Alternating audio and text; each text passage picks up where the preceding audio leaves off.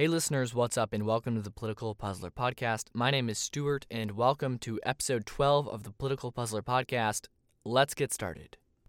It's Saturday, June 19th. Happy Juneteenth. And today we actually are celebrating Juneteenth for the first time as a federal holiday.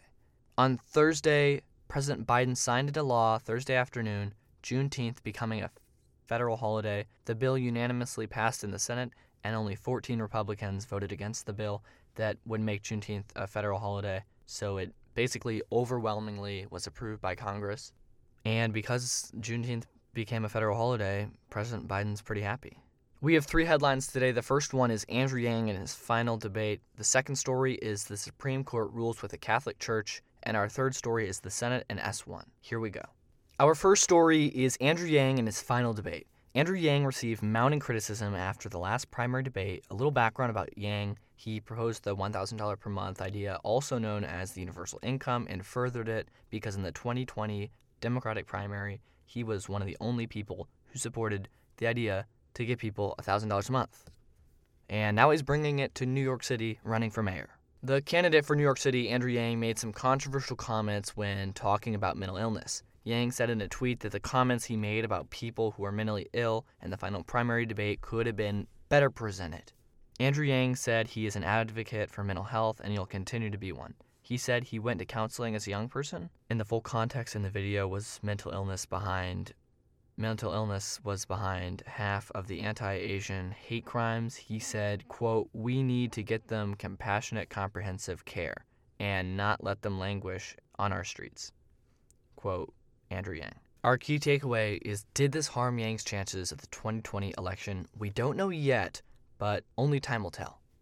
Our second story is about the Supreme Court. Who doesn't love the Supreme Court? We have the trifecta Supreme Court rulings on Thursday. The first decision the Supreme Court made was the Supreme Court unanimously ruled that the city of Philadelphia can't force the Catholic group to certify same sex couples as foster parents. And it's usually rare, I should note, that the Supreme Court ever has a unanimous decision 9 to 0. This shocked several progressives, and it was interesting. The second decision was the Supreme Court ruled in favor of Nestle and thwarted the lawsuit accusing them of aiding and abetting slavery on coca farms in Africa. Super controversial and stirred up progressives.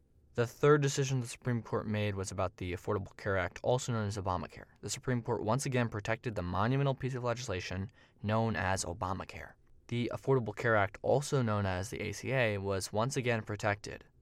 And this was a big win for the Democrats. It angered several conservatives. Our third story is about the United States Senate and what's going on. The United States Senate Republican Party held a press conference. Senate Republicans talked about the For the People Act. The For the People Act is also known as S1 or HR1, and it's widely supported by progressives, but centrists like Senator Joe Manchin aren't so sure. Senator Manchin, who's from West Virginia, a Democrat, but moderate one, has a list of proposed amendments to the current quote For the People Act. But Republican leader Mitch McConnell has said that no Republicans would support Manchin's proposed amendments.